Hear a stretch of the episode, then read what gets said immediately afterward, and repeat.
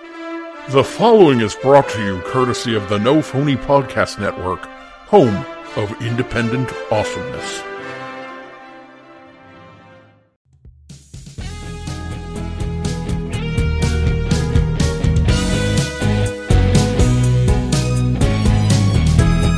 I immediately regret the question because I had no idea you did that much.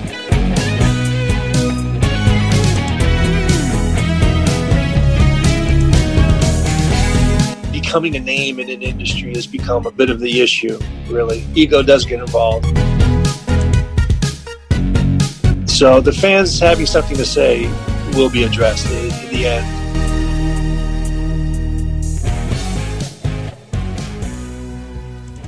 Casey, who do you think the most popular superhero is?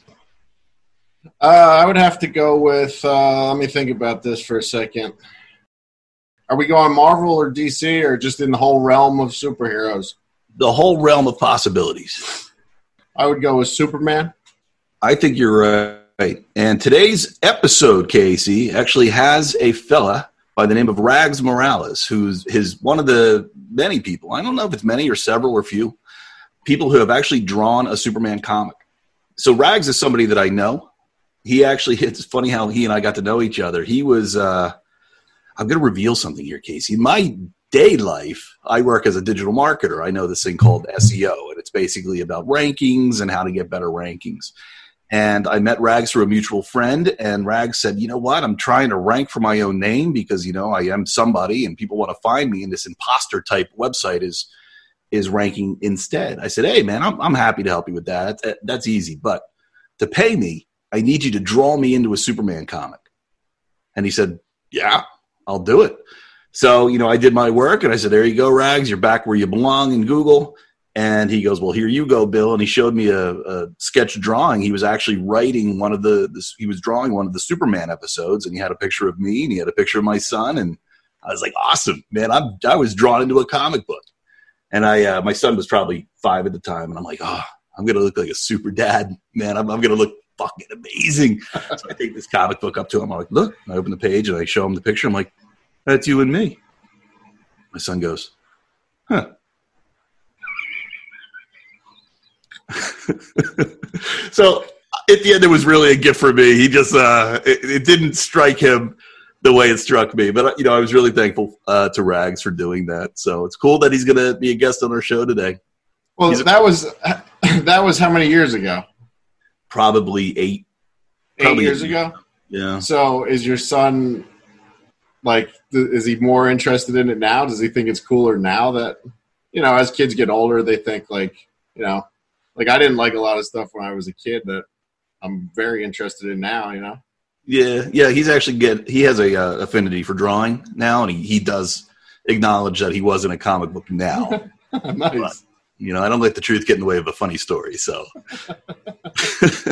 yeah no it's well, that's uh, awesome man it was it was a cool sort of thing for me because I've been reading comics my entire life. I'm one of those kind of kids.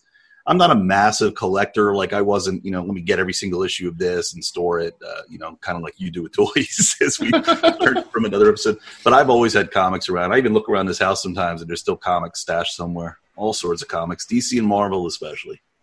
well, you're about to find something else out. Hit me. when like The Walking Dead started, and then after The Walking Dead, there was The Talking Dead, and then like a, there was a real late night talk show on, or not talk show, real late night show on AMC called Comic Book Man with Kevin Smith. Sure, yeah. And so I started collecting comics, and because I love the art, I love the artwork, and but I I don't have time to read all these comics, so my comics are now in storage with my Evel Knievel toys. Unbelievable. Have you never read them? Never yeah. read them. Maybe I read, I read like a bunch of the Walking Dead stuff, but that was pretty much it for the comics. I did buy. Uh, the, I think there's a new series out that Rags actually worked on, the new Fifty Two. Yeah, correct? well, that's what I'm in. I'm in the yeah. Superman. Yeah, I bought a bunch of those. Or it might have. I'm not sure. It might have actually been the series after that because it was more recent than eight years ago. So I've lost interest in comics. I, I watch the Marvel movies and DC movies. I've moved into that medium, but I think I lost interest because of things like, and we can ask Rags about it. Things like the uh, the new Fifty Two, right? Why did they decide? Hey, we need to go ahead and relaunch the entire DC universe again. They've done it with Marvel. They create like Spider Man is my favorite superhero. He's, there's like two fucking thousand versions of Spider Man. What? Okay, there's no reason. I'm happy with just my regular Spider-Man, the one I kind of grew up with. Sure, show me some new stories, but man, it gets complicated in the comic book uh, sort of uh, story arc spectrum, whatever. You know, it's just there's so much going on in those comics. It is a full time uh, sort of, to me anyway, job of trying to keep up with all of it, and I just got lost. Yeah, it's yeah. the same with the movies too. I mean, there's so many different reboots and everything, and like which world is this or is that is that connected to this you know it's just it's it's very hard to follow luckily I, I got in on the beginning so it's not so hard but for sure i mean if you're coming into anything halfway through you're like the fuck is going on why is the why is the world blowing up here yeah. what i found pretty interesting about the comic book world is i really like since i like the art so much of it i found out about like the variant issues like the different covers that you could get for like the number ones and, and you know what I'm talking about? Like the different first issue, you can get a variant cover. So yeah, like it's different than the one that everybody gets. They only make like a certain amount of these these variant covers that they call them. Oh, so intentionally making uh, collectibles, right? Right. Okay. Yeah, I always thought that was cool.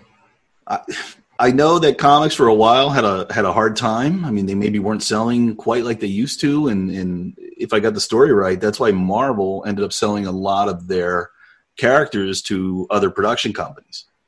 So for a long time, other people other than Marvel, I think you had to have the Marvel logo. I'm sure there was something in the deal that you still had to show the, the registered trademark, but it wasn't actually owned by Marvel. So they had to sell the rights to. We talked about the Fantastic Four. Yeah. So that like that's the story. So they were they were kind of out of money, so they had to sell these things off. But I, I don't know what the comic business is like now. Do people go and buy them, or do people just download them? Yeah, I don't know. It's it's got to be definitely different with the uh, with all the technology and stuff out there now. You can read everything digitally. Same with uh, regular books. I mean, they have the Kindle. I, I they have like a Kindle version for comic books, like DC, Marvel, all the major comic book places have their own uh, apps that you can just read the comics right on the app with a subscription. Sort of takes the the old charm of collecting comic books sort of uh, out of the equation, and maybe that you know is old school and it's dead and it ain't coming back. I don't know. Yeah. Who knows? I'm, vinyl came back. Rags will know. Rags Morales will know. Yeah, I'm looking forward to talking to him. All right, buddy, it's here. Hey, Rags, how you doing, old friend? Good. How you doing, Bill? I'm doing pretty good. I haven't seen you in a few, I guess, a few years. We still. How's, how's your son? Yeah, I was just telling the story in the intro about your drawing of him. Yeah. He's uh, 16 now. He's showing a real interest in um, in drawing, and uh, he's actually like, "Hey, maybe I can get lessons from Rags." like, I don't know if Rags gives drawing. Lessons. Sure. How much money are you making, Bill? you mean how much money is he making? well, he's 16. I'm not expecting much. no, no. He, he's if he could make money laying in bed, he'd be a millionaire. Yeah, yeah, right. Wouldn't we all? well, in the intro, you know, we talked a little about you and some of your experience, but uh, you know, th- to kick off, just I don't even know how many different comic characters you have drawn. I know a handful, but I'm sure there's more that you've done that, that I'm aware of. So maybe you can rattle off a few. Uh, well, by title or by character. Uh, well, if I go by character, the first book I did was a team book. But if you want to go by character, then I guess with this Priam Agrivar, and High Silvar, Fox Hard Luck, Ishi Bersum, Dwalamar Omen, Minder. And that's just uh, the starting cast. It doesn't include all the villains. From there, I went to Black Condor. Uh, from there, I skipped over to Valiant, and I did uh, Archer and Armstrong. Uh, the first one issue, just one issue. Uh, most of my time there was spent during Turok. A little bit of uh, Geomancer, some Eternal Warriors, uh, Shadow Man, Sliders. I did the TV show comic, a couple of those. Then I came back to DC and was working on Hourman. That turned into a little bit of JSA work. Uh, Hawkman. That turned into Identity Crisis. That turned to Wonder Woman and also Superman, Batman, a little Batman Confidential. Then I guess the action run on 52. I did an issue of Sinestro. Then I did a uh, um, Convergence storyline where I did some Green Arrow stuff. I immediately um, regret this question because I had no idea you did that much. yeah. Wow, then, you. Then I did. Then I went to Marvel, did some point one work, a little uh, New Avengers, bunch of covers. Then from there, I did Amory Wars with Claudio Sanchez of uh, Coheed and Cambria. That's an independent book. He's a lead singer and guitarist of that band. And then just did a little bit of uh, bloodshot work, and uh, that's where I am now. So I'm just kind of semi-retirement because I'm not really exclusive. I have no contract. Just doing some traveling when there's traveling to be done, and uh, commission work, and uh, trying to get some independent work with some other artists and writers. Um, nothing I want to talk about because um, nothing's set in stone. But if I have something to say, I'll be I'll be announcing it. Thirty-one years. It's a lot of work. That's wow. I didn't know. Wow, thirty-one years. What's the business like? I mean, having so many different is it different bosses? You technically had different bosses, so it must be like every comic has different rules and different sort of. No, the only rules really, if you're handling a title that's been done before, like if I did Action Comics or Wonder Woman or anything like Batman. Uh, they come with templates. You know, there's there, there's a whole slew of people that have handled it before, and there's parameters within that slew. So you've got something that's esque to somebody else, like Neal Adams esque, or you know Garcia Lopez esque, where you try to get something that's comfortable. But whenever you're doing something because you are doing something for the first time, or they're handing something to you that that uh, they want your touch on it. It's more like uh, you know you want to do. It's, it's, like I tell people. It's I tell everybody. It's, it's you got to do something familiar and new at the same time. So you have to be within a specific template while you're adding another layer to it. And then occasionally you run into a character like Hawkman that I did that you know becomes synonymous with you. And uh, I guess in this field, that's something that you want. You want to be able to have that character that you know they say that character and your name pops up with it so yeah do you get any say in story or is it typically here's the script and draw around this? Typically it's it's you know this is where we're going with it. Uh, when i used to teach i used to teach at the Kubert school and i taught uh, story adaptation. And one of the five tenets i gave them was absolute understanding of your role as an artist when you're dealing with a story. Um, a lot of writers have that are along the lines of wanting to direct, and they have a tendency to try to tell you too much what to, of, of how to draw something. And I told them it's fine; they can tell you what to draw, they don't tell you how to draw. That's where you draw the line. And with that regard, you have to consider them as screenwriters, and you're the director.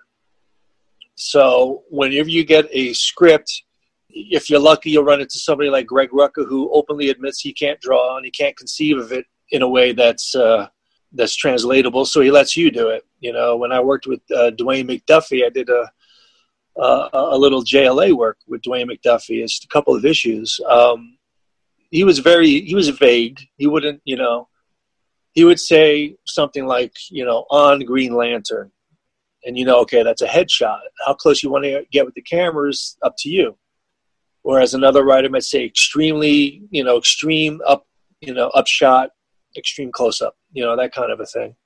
Uh, they have a specific thing. That's where you. That's where they start, you know, dictating too much. One thing I, I don't like are writers that treat you like an extension of their brilliance, and that you're just a tool that they don't have, but they use you as a tool as if they did have it. Mm. So it's a collaborative effort. You have to be able to give a little, get a little.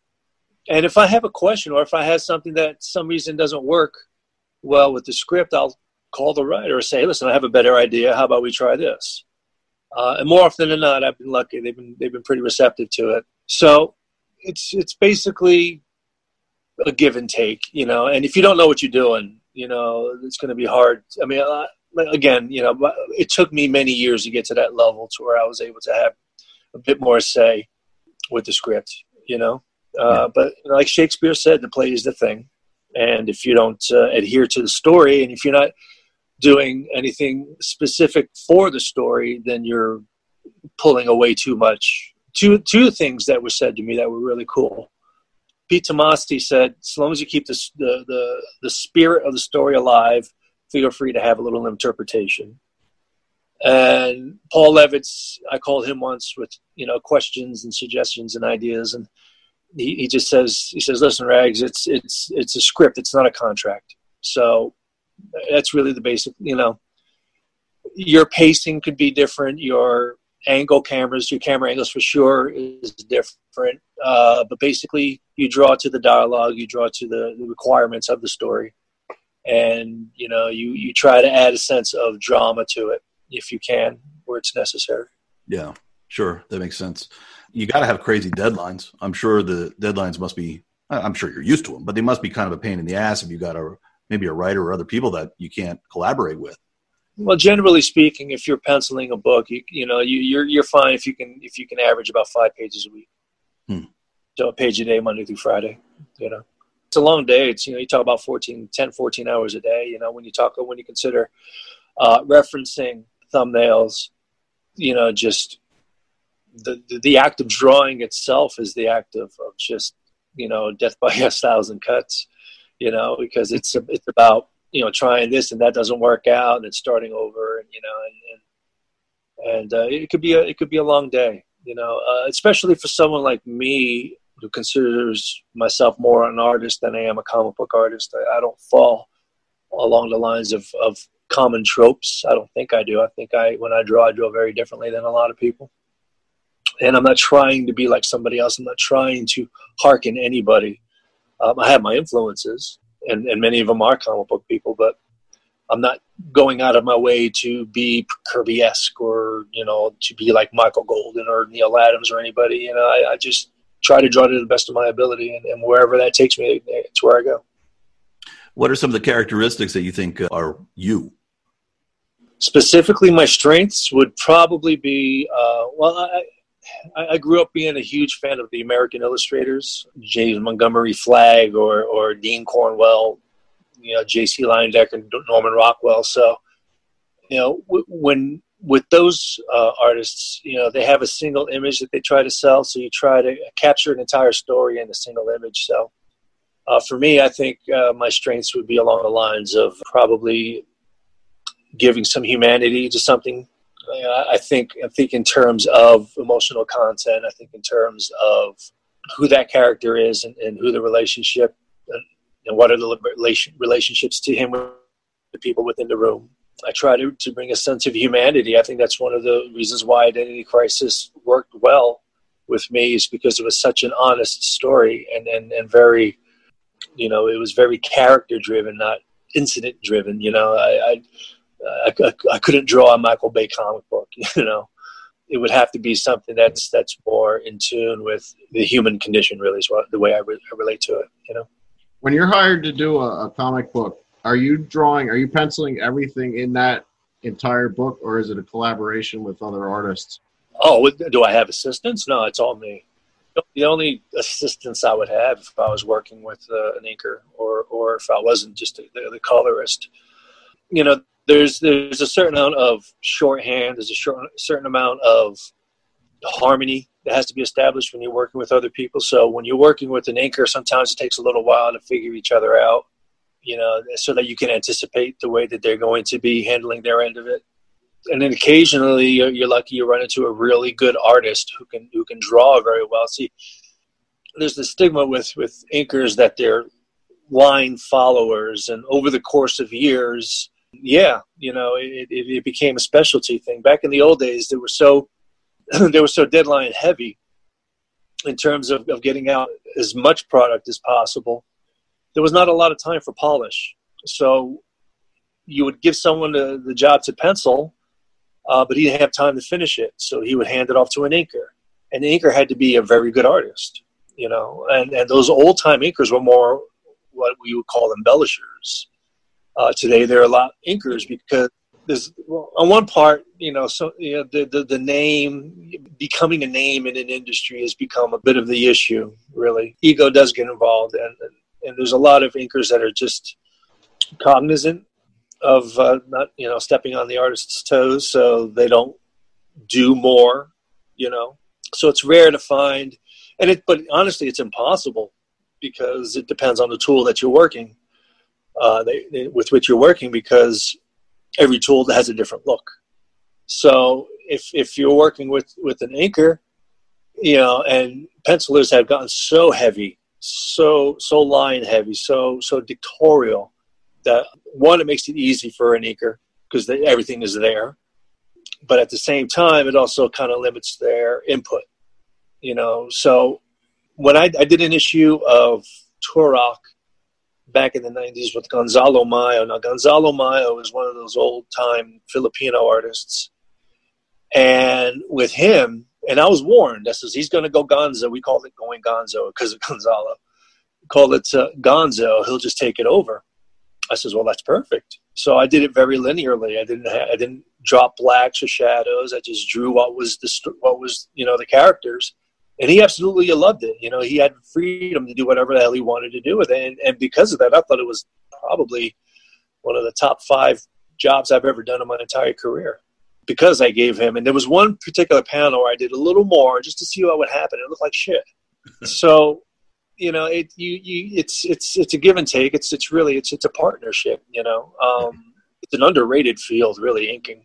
Uh, it's because a lot of people just have stereotype that it's just they're just line followers, and to some degree, it's only because of the ego of the penciler that makes it that way, you know. But I, I, I did uh, I did first wave with Brian Azzarello, and toward the end of it, I kind of crunching really, really tight to the deadlines, and so I had uh, Phil Winslade, who's a brilliant artist. Uh, he's he's he's an Englishman. He's from from Britain and I remember having a conversation with. It was like uh, he says, you, you realize that I, I, have a very good work. I don't give you no nuts on it. You know, take take it over if you want to. You know, and I like it when that happens. So how does technology actually help at all? You were talking about I like I like Gonzo, but you know I always think about the inker until you've proven me wrong. You know, the inker is just sort of like okay, I'm going to do the cleanup work after the artist, and I'm thinking in my head, being naive. You know, we have Illustrator, we have Adobe Photoshop. Like some of those tools, I know that they can trace pretty well. So you're never leaning on any one of those type of tools. You're still doing it pretty traditionally. I'm 100% traditional. I pencil and ink on paper. I'm too old. um, this this is this this will give people an idea of of uh, where someone who's in their 50s is. um, when it comes to this kind of technology. I graduated in 1985, and in 1986 was the first required computer course in my high school. Hmm. So that I just missed it by a year. I missed the cutoff where I would have been introduced to computer class for the first time. And when I went to to the art school, um, to, and I went to Joe Kubert, uh, there was it was all traditional stuff. Nothing, nothing was done on computer. We didn't, it wasn't a requirement. But then when I became a teacher uh, a couple of years ago, it was a requirement to have um, a, a MacBook because of the programs, because of Photoshop and Illustrator, and you have to know this kind of stuff now. So, for me, I can't tell. The only the only thing that has changed for me is that I don't have to worry about using overnight mail. You know, I just I scan things in now, I know that much about a computer. I could scan it in, and I can make my files, and I can go ahead and send it to whatever Dropbox or you know whatever system they're using. But that's about it. So as far as technology goes, I'm I'm I'm, I'm the last of the dinosaurs, I guess. That's my generation. So you can really work anywhere. You could work remotely. It sounds like you know you have Dropbox or before you know mailing things in. You never really had to go to an office, or or did you? No, no. For 31 years, I've always worked at home it, it's it's um, as the technology advanced, people became more spread out. And back in the old days, you would have to be in the city that they that the publisher was in, and, and you would have to have be able to, at the very least, drive in the pages. I know back in the '60s and the '70s, you would have to be within driving distance to drive in the pages, and that's the way they used to do it. In the '40s, it was in house. The last company to do it in house was CrossGen, and they were in Florida back in the '90s. But that was an that was an anomaly, you know, to what's really going on. So, so you would have to be close enough to drive it in, and then when overnight express or or you know FedEx came, you you would have to have it. You know, you would change your your work to be handed in within you know one to three days. And now you can just scan it in, but the uh, the faster you can get it in, the further apart the talent became. So now we're all over the world. Uh, the only thing that changes is, is a time zone, you know. And that's what I used to tell my students. I says, listen, you know, I used to only have to compete with a certain small group that slowly got larger as the generations. Now you're competing artistically across the world. So it's it's a lot harder now to make yourself valuable to a publisher. But if you know a lot about the technology, if you know how to ink on computer, if, you know, if you can do everything on computer with Photoshop or Illustrator, whatever it is, whatever tools they're using now, if you have your, you know, your Cintiq tablet or whatever, and, and you can work that way, because uh, publishers certainly you have to be artistic enough to, to, to do a good job, but really a publisher only really cares about is just getting out a product on the on their schedule, and that's the most important part. It's always been that way, but the most important part is to get on time and you know, there's only so many jobs available, so you have to be able to break into somebody's talent pool. You know, the group of of pencilers and writers and inkers and letterers and colorists that any specific editor is comfortable and has given work to before and understands them. And there's there's a biorhythm between the two, and they understand what to expect because it's about being predictable. Mm. Uh, the better, the more predictable you are, you know, you know stability is predictability. You know, yeah. or reliable you know, product, you know, just being generally productive and understanding that they don't want to walk into a Wednesday meeting and have their book that's hot. You know, a book that's hot isn't a good thing. That means it's on fire and it, it needs help.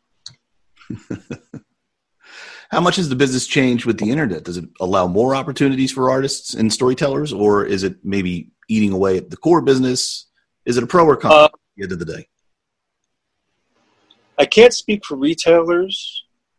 I do know that there's a, an, uh, there was a time not too long ago. I remember hearing back when I was still with DC. Uh, DC was reaching out to retailers about web comics and things like that. I don't know how that worked, to be honest, but I know that there was there was a major concern with with with the internet being so omnipotent. Really, it's just it's so big. You know, it's it's. Uh, it's just a sign of the change. You know, it's it's honestly, it's just right now, it's it's it's the friction of of changing from one thing to the next. It'll figure itself out. I think a lot of people are still traditionalists and still like their hard co- hard copies. And then there's on the same on the same note, there are people that are just so glad that they can finally take that room and reduce the amount of long boxes that are in there.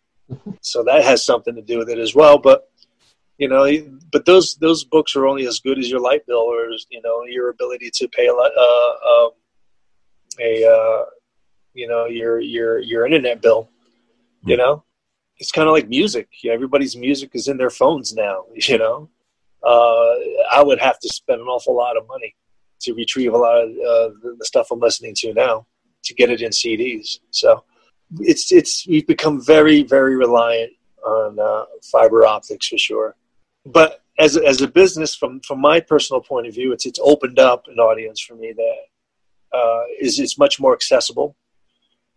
You know, I would I would draw something and then would finally come out and I would bug my editor, hey, what are they saying? Do they like it? Are we doing good? Is this going to be a, a, hit? Now I could just look at it on the internet and see what the response is without having to bother them. And so there's that aspect of it. The ability to have ancillary revenue streams has has been uh, opened up, you know, with with uh, with the internet. I know. I mean, I don't do it this way, but I know that there are there are artists out there that um, that send files. You know, you pay them to send send you a file so that they could have the artwork in file.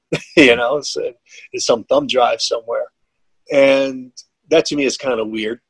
Yeah. You know, because then, then, then you know the availability of making copies is very easy for them. You know, who knows who's making you know money on the side that way. You know, trying to retrieve their their commissions cost, and because of that, I've had to be savvy about uh, about. Uh, I've had people that have hired me to do a job and then didn't pay me, but then got a nice JPEG of it. And you know, granted, it's only 50 DPI, but they've got 50 DPI for free so I've had to be very, very cautious of it, and, and I've had to, to structure that aspect of, of, of, my commission work to, to guarantee some form of income. You know, and now I don't start anything unless I get a down payment, and they don't get a good copy until they finish paying it off. You know, once it's done, I take a picture of it that it's at an angle and it's not signed.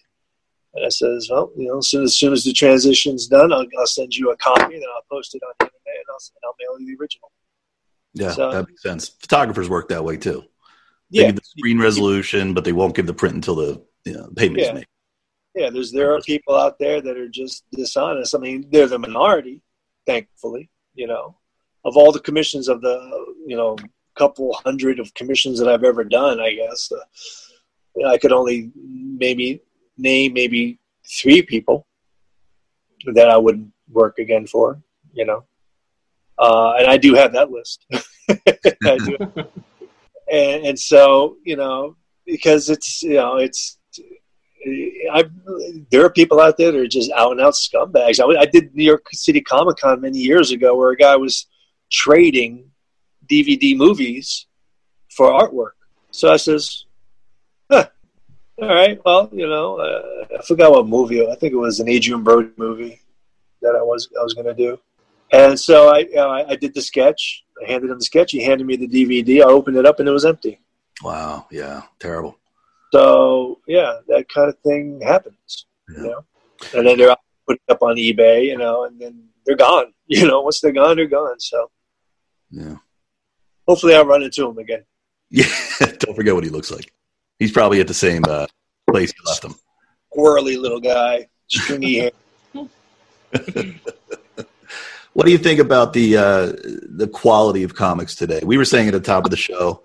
I mean, there was a point where, as a casual fan, and maybe a little more than casual, you know, there were so many storylines that I eventually wasn't able to keep up. Obviously, millions of people can keep up better than I can. I like just you know take some traditional storylines and sort of just keep on taking that. Uh, sorry, take the character and just kind of keep on letting that character grow. Yeah. Uh, I just got a little confused. I couldn't keep up with all the different Spider-Man, and I couldn't keep up with uh, even you know the, the the new Fifty Two that you did. You know they rebooted the whole thing. Yeah. And I'm thinking, is this a cash grab or is this like a real artistic vision? It didn't come from me. Yeah. Again, a publisher's job is to get a thing out. They're mm, they're like record producers. They're like everybody. They're just a house of moneymakers. And back when Paul Levitz was the publisher for DC, all he had to do was show them that he was making 15% increase in sales. You know, as long as it, you know, kept slowly going up, we were fine. Now that there are these movie houses now that own comic books, for a time, Time Warner, which was always DC's parent company, things became DC Entertainment because they were going straight to their uh, their, their movie section. They just recently sold to AT and T. Marvel is owned by Disney, so there's always there's there's always the option of movies that way and, and cartoons. So, you know, it's it's it's the skeptic in me is saying they're just throwing a lot of mud on the wall so that they can have that one franchise, that one storyline that they can milk it forever in various forms. Then there's also the internet as well, you know, because things are less overhead in terms of printing costs and, and, and shipping costs of, of getting things to comic book shops. There's the opportunity to make more money. And politically speaking, this is just the residue of what happened with Reaganism and Reaganomics and the libertarian movement. And we're now suffering for it, you know, where it's it's like okay, there's one ship leaving a port. Who's going to be a billionaire and get on that ship? Who's going to be left behind on the dock? And that's just the way the world is being run now, and and and every business is that way, you know. And and uh, have, been no exception, especially since the the the, the advent of, uh, of computer graphics has made the fantasy that much more viable. You know, things don't look silly anymore. You know, uh, and, you know they've been able to do more interesting things with it because of computer graphics. So, I you know I, I can't say specifically why they do it, but I do know this: they're not creative enough to do it, but they do it anyway. What that means, I I don't I honestly don't know. Yeah. Uh, you know, there are some publishers that do try to. You know, I think DC is actually in good shape now because they got Jim Lee. You know, because they have who? Jim Lee. You know, Jim Lee is the publisher now at DC. You know, Dan DiDio is no longer with them. So, having been an artist, uh, a creative artist, uh, uh, his own publisher, I think DC has a better chance of putting out better product in that regard, in terms of having someone at the top uh, having a better idea of what to do. So, I don't, I don't, I, don't know what his job is. I, I don't know what the communication is between he and AT and T maybe it's better that he's worked with AT and T because there's no history of working with Time Warner that he has to deal with. Mm, yeah. so there's a whole lot of things going on that I couldn't fathom, and I could only guess and speculate, and uh, that's basically it. It seems to me that they've made at least some storyline change, no, character changes. It seems to me that they've at least been trying to be a little bit more inclusive. Would you agree with that, or? don't, I don't want any fan who would be listening in on this that would think that uh, they're being left behind. That's not the case. It's never been the case. Uh, fans, and speaking about the internet and the accessibility of the internet, their voices have gotten loud as well. And you know, in the end, you do have to please the fan. You can't just turn Batman into a, a, a gun-toting, you know, whatever, uh, and expect the, the fan base to to respect and honor that. You know, there are certain changes that are just not worth it. If you do that, it still has to be an Elseworld. You know, uh, the, the, the, when I did First Wave with Brian Azzarello, again, Batman had guns. It wasn't part of the continuity. It was just an Elseworld kind of a thing where he ran into Doc Savage and the Spirit and the Avenger and Blackhawks and Rima, you know, the jungle. We had all kinds of crazy things going on in there. So the fans having something to say will be addressed. In, the end, you can't go too far. You can just you can try things that are new, and hopefully they like it. I mean, when we did 52, it was well received. At least action was. You know, they really liked what Grant and I had done because we brought it back to basics, and, and, and that was a good thing. You know, again, familiar and new at the same time. So Rags, I think you said that you were you've been penciling professionally for 31 years. Is that right? Yeah. Is this something that you always wanted to do since you were a kid? Were you into comics as a kid? Keith Giffen has a great line that I've said millions of times. He says, We lose our audience when they lose their virginity. And I was no different. So when I was a teenager and I finally, you know, blossomed into adulthood in that regard, comic books became less important to me. It was my first love as far as just a, a, form of entertainment. You know, back in the '70s, we didn't have internet, we didn't have the cable. You know, we had Saturday morning cartoons on sat, and that was it. There was no Cartoon Network, and we had, you know, Fox News wasn't even around yet. You know, we had 13 channels, and one of them was UHF. So, so we didn't have a lot of options. So comic books were, you know, were like video games to us. You know, and, and for a quarter you can get one. So I would pedal my banana seat bicycle down to the 7-Eleven with a dollar and come back with four new books, and I would spend a lot of time drawing and and, and, and absorbing it and, and, and, and reading the stories and getting to know the characters. So I guess that's a common story. But when I when I uh, I was also a Boy Scout when I was younger too, so. Boys Life magazine, which was the, the, the magazine for the Boy Scouts, always had Norman Rockwell covers on it from Saturday Evening Posts, you know, something to do with scouting. And, and of course, he and he did work specifically just for, for, for Boys Life for a time. So we always always got these wonderful, you know, covers that you know, for a time I thought I'd be a painter, an illustrator. And then when I lost my virginity, I, I started getting very much into, you know, Charles Dana Gibson and, and, and uh, you know, old artists from the 1800s, uh, some of the Impressionists as well, you know, like Manet and, and, and Toulouse-Lautrec and, and, and Delacroix. Um, I would get into a whole lot of different stuff. But when it came to looking at my life and, and looking at my career, not a whole lot of work for illustrators. And I hadn't really developed my painting skills yet that well to where I can compete in that in that in that realm. So I thought, well, you know, comic books are still alive and kicking, and they're still doing it. So, and there's a school that's right like 15 minutes away from where I live, where I can go, and it all just seemed to line up just perfectly for me. So, and I and, and, and I adore comic books. I don't think I'm very good at them, but I adore the idea of comic books. Um, but I think in my heart of hearts, I would rather just uh, I would rather do paintings. You know. Why don't you think you're good at them? I'm sure everybody you know is always telling you that you don't you don't believe them. Well, yeah. People tell me I'm good, and I don't believe that. You know, I don't think I'm good at them because I don't think I I, um, I follow the old tropes. You know, again, I'm not esque enough.